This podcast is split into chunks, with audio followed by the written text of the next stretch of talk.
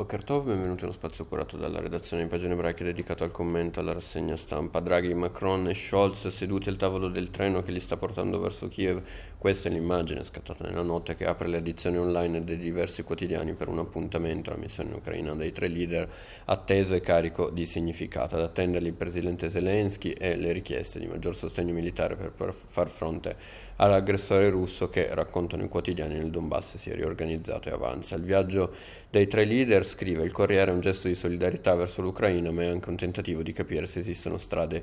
diplomatiche, opzione che però Kiev al momento non sembra considerare plausibile. Temo che nella loro imminente visita a Kiev Draghi, Scholz e Macron per, eh, premano perché il paese accetti un cessate il fuoco, ha detto il consigliere del presidente ucraino Zelensky Arestovic. Eh, temo che cercheranno di raggiungere una sorta di Minsk 3, per cui eh, evidentemente da parte di Kiev non c'è ancora la disponibilità ad aprire eh, a eh, un cessate il fuoco, ma in ogni caso Draghi da Israele aveva eh, evidenziato come qualsiasi trattativa parta proprio eh, si fondi solamente sulle posizioni e sulle richieste che arrivano eh, da Kiev, per cui non solo piena piena solidarietà ma anche appoggio eh, sulle strade da seguire. Vedremo poi eh, come eh, e che cosa uscirà da, dall'incontro di Kiev eh, de- con i tre leader. La notizia poi di apertura invece sui quotidiani eh, e eh, cartacei arriva da Mosca con la decisione russa di tagliare del 15% le forniture di gas all'Italia e del 33% alla Germania. Il ministro della transizione ecologica Roberto Cingolani ha assicurato che al momento non si riscontrano criticità e una dichiarazione simile arriva eh, da Berlino, questo rispetto al, um, alle risorse di gas a disposizione dei due paesi. L'Europa intanto continua a muoversi per diminuire la sua dipendenza dal gas russo, così dopo la visita di Draghi e von der Leyen eh, in Israele arriva in, è arrivata la firma in Egitto di un importante accordo trilaterale proprio sulla fornitura di gas israeliano, a siglarlo Bruxelles, il Cairo e Gerusalemme. L'accordo, spiegano solo 24 ore Repubblica, prevede che il gas sarà esportato da Israele in Egitto attraverso un gasdotto, lì verrà portato lo stato liquido per poter essere trasportato via nave verso l'Europa dove sarà trasformato in gas. A Bruxelles il portavoce della Commissione europea eh, ha spiegato che entro la fine dell'anno l'export verso l'Europa di gas naturale liquefatto israeliano potrebbe raggiungere i 7 miliardi di metri cubi, un ammontare che,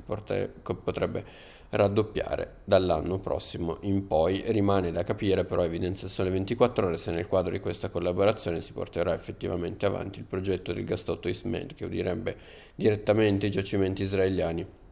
all'Europa, un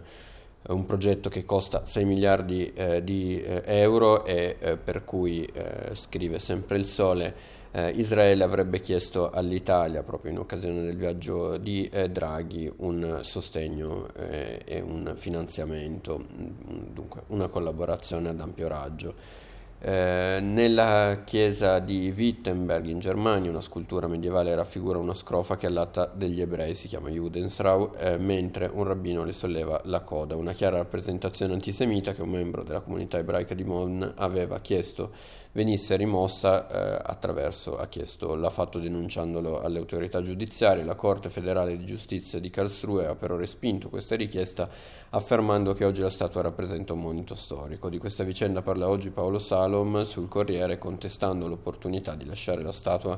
lì dov'è per una figura, la Judensravo appunto, che resta altamente offensiva per gli ebrei contemporanei all'indomani dello sterminio di un mondo intero, evidenza Salom, il silenzio che ne ha accompagnato il percorso nelle aule di tribunale appare quantomeno sospetto. Per fortuna l'autore della denuncia, Michael Dulman, ha promesso di non arrendersi. Concludiamo con eh, il Festival Ebraica che è stato presentato eh, ieri sarà la notte della Cabala ad aprire il 19 giugno la nuova edizione di questa rassegna che